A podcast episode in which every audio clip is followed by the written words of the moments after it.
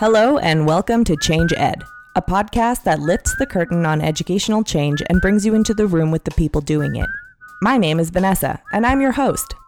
Instead of our regular episode format, we're going to do what we're calling a spotlight series on each of our team members so you can get to know us a little better.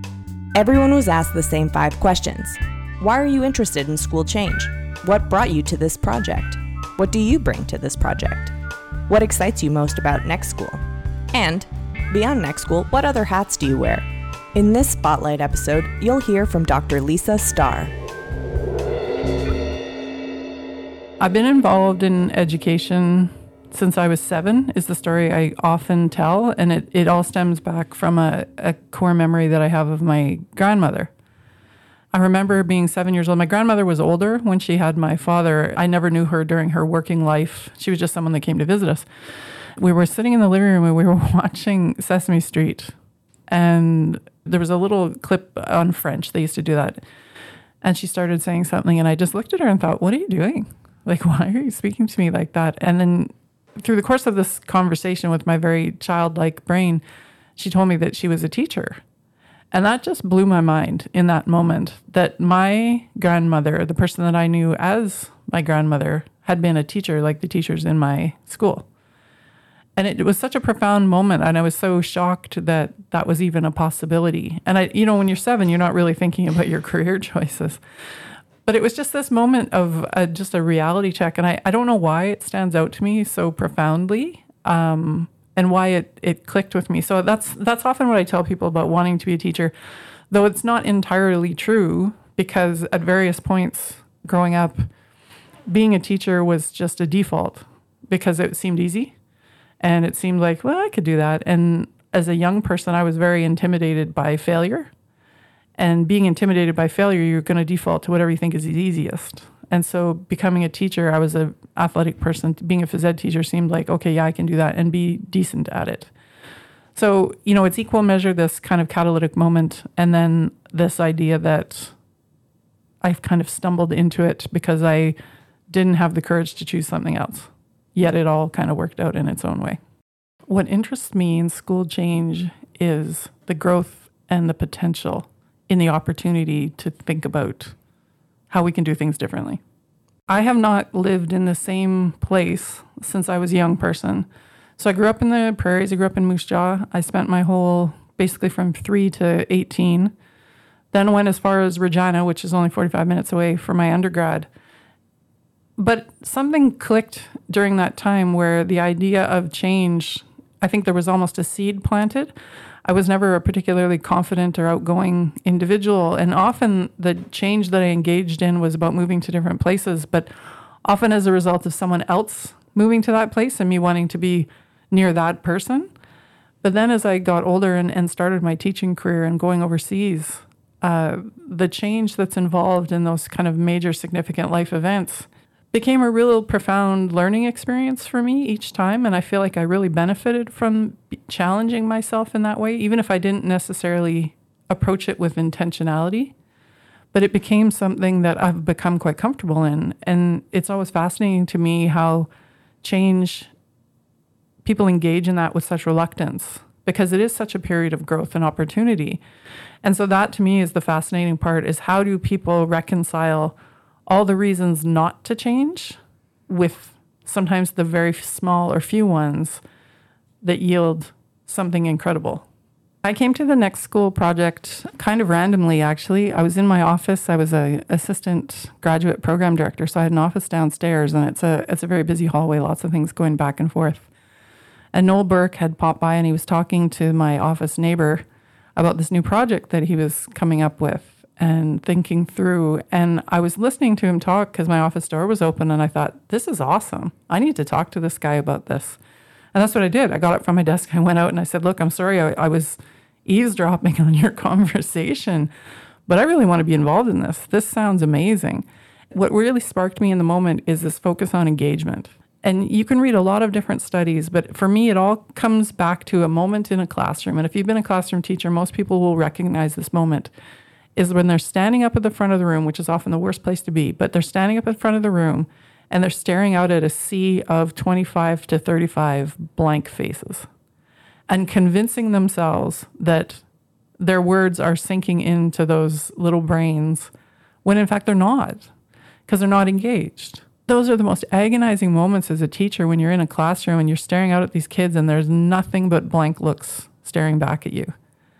That to me is the most profound feedback that we could possibly get. And you see it over and over and over again, and it needs to change. My orientation to education is about how can we do what we do to the best of our ability? And when we're not able to do that, that's what intrigues me. I'm really interested in what's possible. And I think that's what I bring to the table is so when we encounter these these obstacles or, or challenges, my first question is, okay, how can we think about this differently? Or what is what else is there? What are we talking about? What aren't we talking about? You know, and asking those questions to get the biggest picture possible of what the situation is to be able to make that decision. So, one of the strengths that I often talk about is this ability to see the bigger picture. And you can't see it because you're listening, but I always tend to, when I say it, open my hands wider because it's true. Very few people, and it's worse when you're trained as a researcher, especially an academic one, because you're trained to have a very narrow view of a topic, but tremendous depth. And that's that's great. But schools don't function that way. Education doesn't function that way. So you need at least some people who can dial back. And instead of drilling down deep, they can look across the horizon and see where the connections are. And that's an important perspective to add to it. You want to kind of really get into the thick of it and, and pull it apart and create some space. But sometimes you have to step back or through or above. You just have to begin to look at things from not a, well, a different perspective doesn't do justice to it, but so often because we privilege writing and the type of work that we do, we also think two dimensionally. So we create models and graphs and diagrams and things like that, but those still don't capture the intricacies of perspective because perspective can come from anywhere inside, outside, right, left, up, down, all of those things. And so, what I try to do when I ask questions and it does get misinterpreted at times. It gets interpreted sometimes as being difficult, and that's not it. It's just to let's pause for a moment and consider what's possible. I get very excited about projects that are involved about change because I think it's an opportunity for us to really think about what we do. And if we reach the same conclusion at the end and say, we've looked at this, we've thought about it, we've looked at research, and we've decided that actually this is a good thing and we're on the right track. Absolutely. I think that's wonderful. But we got to do the work and ask the questions in order to justify that. The thing about Next School that excites me the most is its possibilities again and the benefit that it can have for young people. I think there are so many kids that are bored to tears in school. And that means to me that they are then going to enter into the next phase of their life, whatever that looks like, whether it's the type of civic engagement, the type of um, cultural engagement, professional engagement, whatever if the only lesson that you've learned is that this is really boring, then how do you break free of that if it's the only thing you know? And we do a really good job of showcasing that in schools because it's one of the longest sustainable organizational engagements that young people have. And so that sets the tone in a lot of ways. And so if we don't try to think through that in more creative and interesting ways, then it's really tough for us to kind of justify the complaints that we have in society when people don't get involved, when there's a lack of leadership, where there's a lack of engagement in what's going on. You know, you think about school board elections and people talking about the low engagement. Well, why is that? You know, where where have people had an opportunity to critically engage or creatively engage? And if we don't provide them with that opportunity, how do they learn how to do it? Leadership is a big part for me, and it's very much I think, who I consider myself to be. Right now, I'm the chair of our department and I'm moving on to be the dean at a different university. And I, I get very excited about just the idea of leadership in a very geeky, nerdy sort of way because I think it has such possibility for us to create opportunities for people to explore what they do, how they do it, how they engage, all of those things. And it's not to suggest that there's any kind of one way that's the right way or the wrong way or anything like that, because it's so context dependent. But just the opportunity that I could um, create space for people to be able to do the best work that they can or be the best version of what they want to be. That's what, to me, leadership should be. And it's irrespective of a role, even though I've referred to roles. I see myself as more of a facilitator. Going back to what I said earlier about being this fairly unconfident fairly shy young person who couldn't make decisions. I almost didn't go to university because I was afraid to register.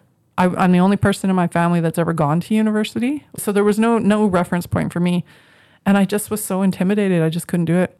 And I remember it was a weekday in the summer. I didn't have a job. My dad came downstairs, and he just kind of flew open the door and said, "Get up!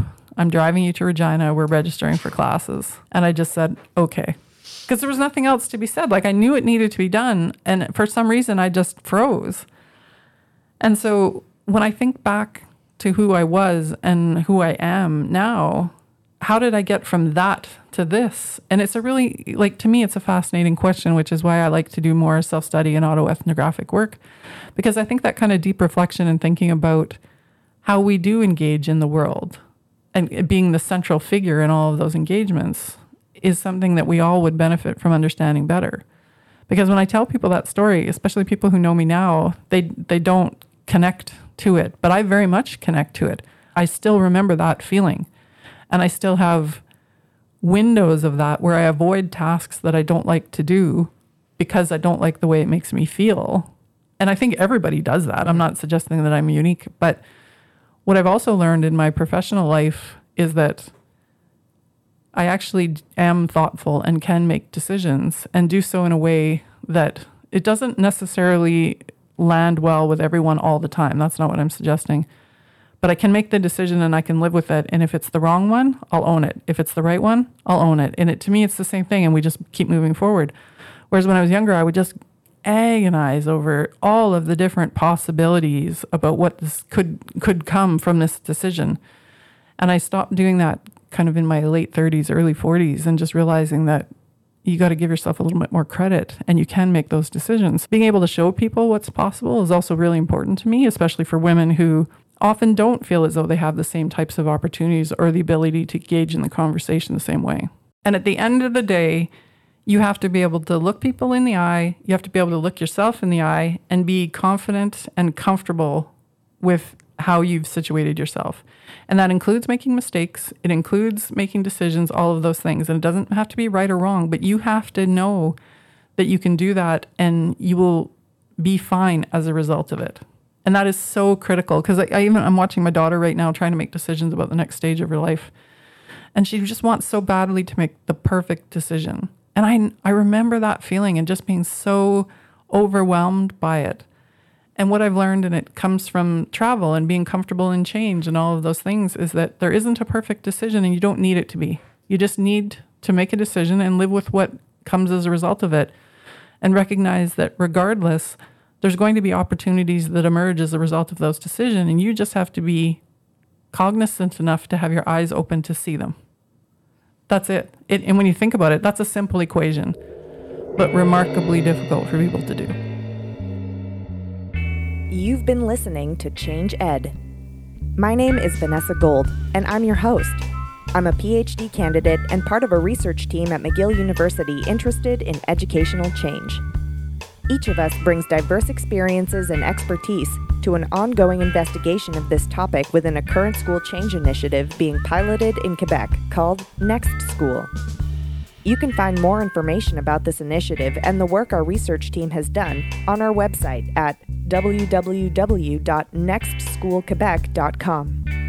Part of our goal in producing this podcast is to share what we're doing and involve you, our listeners, in the research process. Speaking with members of our team, other academics, experts, and practitioners, amongst others, each episode explores one of many complex facets of educational change.